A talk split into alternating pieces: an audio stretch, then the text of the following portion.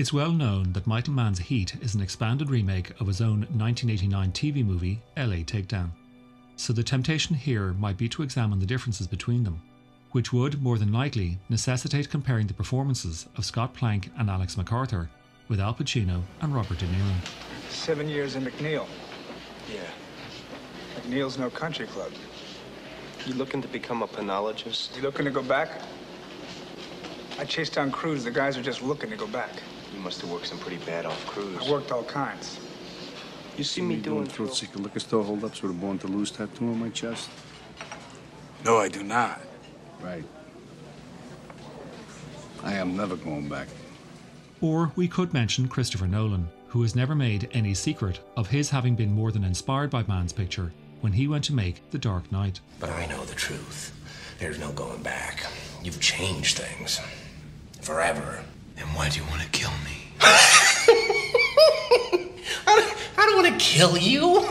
What would I do without you? Go back to ripping off mob dealers? No, no. No. No, you. You complete me. But both those angles have been done already. So let's look somewhere else for just some of the reasons why Michael Mann's Spalding Crime Saga is an American classic.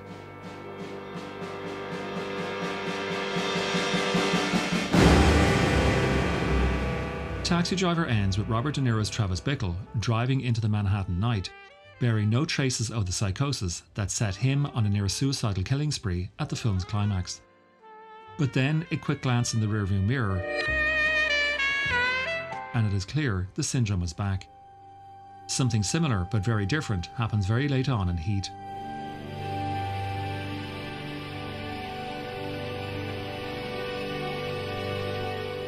Throughout Heat's near three hour running time, De Niro's Neil McCauley has repeatedly declared to those around him Remember Jimmy McElwain on the yard used to say, you want to be making moves on the street, have no attachments, allow nothing to be in your life that you cannot walk out on in 30 seconds flat if you spot the heat around the corner. Yet, barely 60 seconds after his associate Nate, played by Jon Voight, has informed him that his getaway is secure, McCauley suddenly swerves the car onto a path of vengeance he just can't resist. Take care of something. It is just the final instance of an irony that runs so consistently through the film, it aggregates to being the underlying theme. Whether it be by death, mutual decision, or even commitment, every relationship ends in isolation. McCauley may have declared his need for Eady, played by Amy Brenneman, but he is so attached to vengeance he cannot walk away from it in 30 seconds flat. As for Michael Cheritto, played by Tom Sizemore, he's less committed to his wife and children than he is to the action. Likewise, Donald Breedan, played by Dennis Haysbert.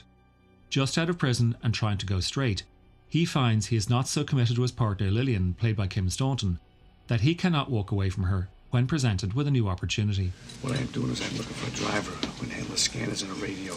Right now, today. You remember the drill? Yeah, man, sure. Is it cool? Oh, man, now you know I'm cool. One answer, yes or no, right now. McCauley made that offer because his regular driver Danny, played by Danny Trejo, stepped back. Later, Danny is so badly beaten, he begs McCauley to kill him because he knows his wife Anna is already dead.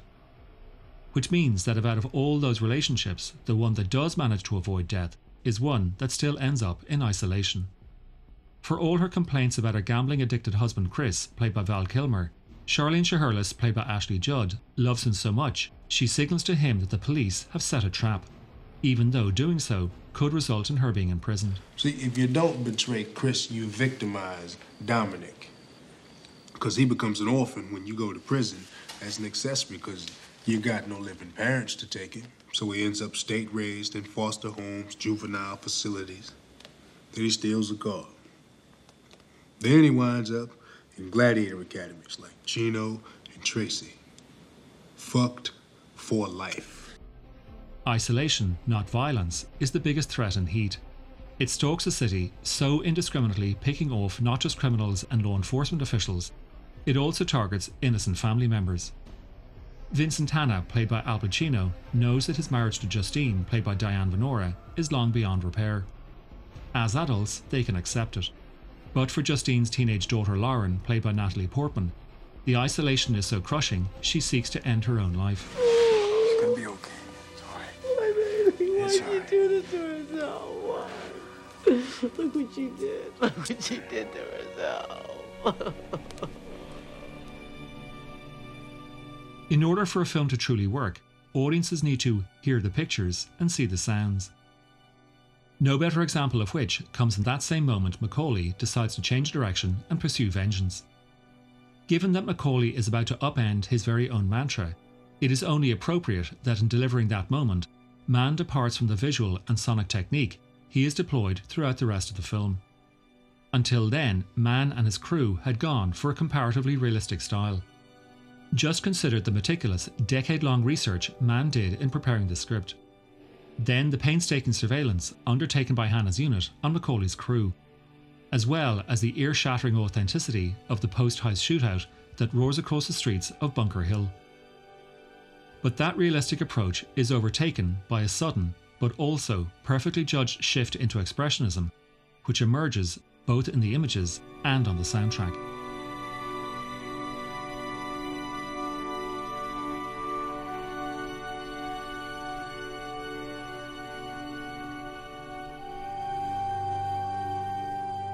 Cinematographer Dante Spinotti used a series of super high speed lenses to capture the sprawling scale of the story, and whether the action was capturing the armed truck heist in the early morning on Venice Boulevard, the broad daylight robbery on South Flower Street, at dusk overlooking the ocean in Malibu, or late at night in remote industrial facilities by the LA River, in capturing the drama, Mann and Spinotti made a decision to avoid flaring the lens.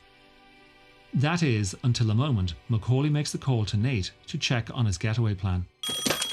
Yeah. It's me. Plane's in the air now. We run out of time. On the driver's end, I still can't find nobody, so that's in the trust. One other thing. You asked, so I gotta tell you. The Guy you wanted checked into the Hotel Marquis under Jameson, if you still give a shit. Which I figured you wouldn't. You figured right. So, so long, brother. You take it easy. You're home free. Take it easy. For decades, lens flare was considered a flaw, a sure sign of a cinematographer's technical incompetence. But in the mid 1960s, a new opinion began to emerge, which allowed the Lux phenomenon to express an idea, a feeling, a perception. Amongst the first cinematographers to use it was Conrad Hall, whose background was in documentary, but who would go on to win three Academy Awards. Here is Hall in the 1992 documentary Visions of Light. I feel particularly involved in helping make mistakes uh, acceptable uh, to studio heads and, uh, and other people, uh, and the audience even, uh, by using them, by, by blatantly, not, not by mistakes or anything, but by endeavor. Assured that his escape is secured, that he is all but home free, McCauley drives on to catch his plane. But McCauley also knows that his former accomplice Waingro, played by Kevin Gage, is holed up in the Marquis Hotel near LAX. Suddenly, the headlights in the cars on the highway begin to bloom and radiate across the frame, expanding and contracting in mesmeric coronas resembling a solar eclipse. McCauley's mind is now pulsating, throbbing, vacillating between walking away and seeking vengeance. The score, written by Elliot Goldenthal and the Kronos Quartet, floods onto the soundscape, and McCauley's car slips silently into the tunnel.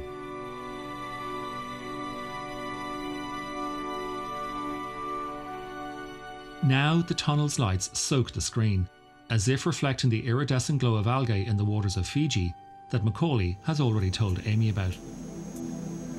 In Fiji, they have these iridescent algae that come out once a year in the water. That's what it looks like out there. You been there? No, I'm going there someday. Oh, yeah. Amy admits to being lonely, and just like McCauley, she tries to compensate for that by obsessively focusing on work. She moved across the country to get away from it, and now fills her days and nights at work to avoid it. Work typifies so many of the characters in Mann's other films. Work not as a moral, but a defining act. You are what you do, and nothing more. Not all of the men in Mann's films experience isolation, but whether it be his first feature film, Thief, or his latter films such as Manhunter, The Insider, Ali, Collateral, Miami Vice, and Public Enemies, they defined themselves through work. But as for isolation and heat, that theme first emerged just as the first act closed, 21 minutes in, when McCauley returned home. McCauley places his gun down on the living room table and goes to the window. Bathed in a deep blue, McCauley's house overlooks the ocean, and he looks out on the waves to reflect on what has just happened. The attempt to kill Waingro in the diner's parking lot was bungled. What he sees, hears, and then feels is a lot more than he expected. It is an extremely potent image, and one Mann has admitted was inspired by a 1967 painting by Canadian artist Alex Colville. Pacific shows a man leaning languidly against a window, looking out at the ocean. Standing with his back to us, his attitude is so languid he is wearing only a pair of soft grey slacks. But positioned behind him in the foreground is a wooden table on which lies a handgun. Into the table itself are carved measurements typical of the garment industry. Colville's mother had been a dressmaker. But the inclusion of the gun brings a very different meaning mortality, time, and its limitations. Here is Colville in 1967 speaking to CBC television from his home in Sackville, New Brunswick, about the choices he made as an artist and how he made them. I'm a person that never thinks of more than one thing at a time. And when I'm doing one thing, I am thinking only of that thing. When I've finished with it, a part of my life is over, and the next part then has to start. And I never know what the next part will be. And I'll probably fix on one of these things then as a, an idea which will begin, you might say, to obsess me. As has been copiously documented, Heat was inspired by the real life case of Chicago law enforcement agent Chuck Adamson and his lengthy pursuit of career criminal Neil McCauley. Mann first encountered Adamson back in the 1970s when he was prepping Thief, and without question, it was Mann's exhaustive research into that world that helped elevate Heat into the top ranks of the crime genre, the gangster picture, and heist movie. It is all those genres, yet it has another, completely different film living and dying inside it. Here is Mann in 2015, speaking with chief critic at Variety magazine Scott Foundas about what makes his characters tick. Uh, Neil McCauley obviously was a real person. Some of them are compound characters, but it's it's it's in the aspirations and in finding out what uh, Neil McCauley, for example, how he how he evolved the attitudes that he has in the present of heat, the present tense of heat. But there's a whole history behind all of that. What he what he read when he was in prison and trying to figure out why should he not commit suicide, or why should he just uh, not zone out, and what's he going to do when he gets out? And these people ask themselves questions about like what is time? How should I view my life? What's authentic? What are the rules of the road if I got out and tried to do something? And um, so that's where a lot of it comes from. And then so too the, the, the predators, and Hanna's a predator. Um, he's alive when he's pursuing his prey. And, um, and what drives guys like that. And even though Hanna has a moral compass, he's not there to serve and protect. He really is, as, as Tom Sizemore says later in the film, the action is the juice. While the first wave of Hollywood gangster pictures, The Public Enemy, Little Caesar, and Scarface, upheld the law and ensured the criminals were brought to justice, latter examples of the genre adopted different angles. Arthur Penn's Bonnie and Clyde simultaneously mythologized and demythologized the criminals. Francis Ford Coppola's Godfather trilogy absorbed Shakespearean themes of family and legacy, while Martin Scorsese has gradually developed a critique on materialism. Mean Streets, Goodfellas, and Casino have each gone further up the mafia chain of command to expose the psychotic and near sociopathic obsession with accumulating wealth. And while not a gangster picture, The Wolf of Wall Street focused on criminality in corporate finance. As for Michael Mann, his canvas is existential. The commitment to, devotion for, and obsession with work distances his characters from living their lives and from the world around them. But as far as Vincent Hanna is concerned, the focus on work is what keeps him alive. Because I got a whole lot of my angst. I preserve it because I need it. It keeps me sharp, on the edge, where I got to be.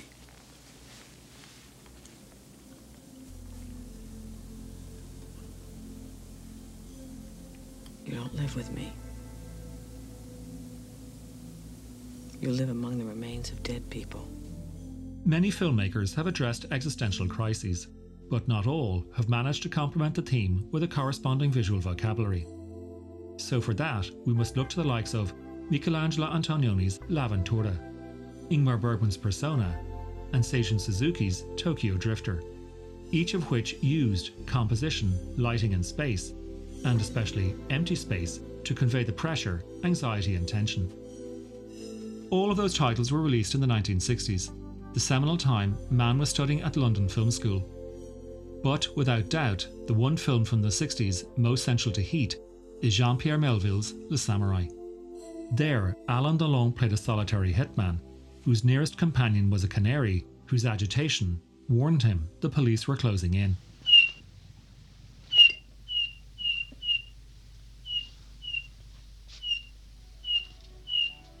We are often told of the difference between a plot driven film and a character driven plot. And we have just as often read that drama is conflict. Well, for me, in the best dramas, character is conflict. All of Michael Mann's men are in deep conflict with themselves. But while I hold Mann's next picture, The Insider, to be his greatest achievement, there is no doubt that precious few films depict masculinity and conflict as intensely as this American masterpiece.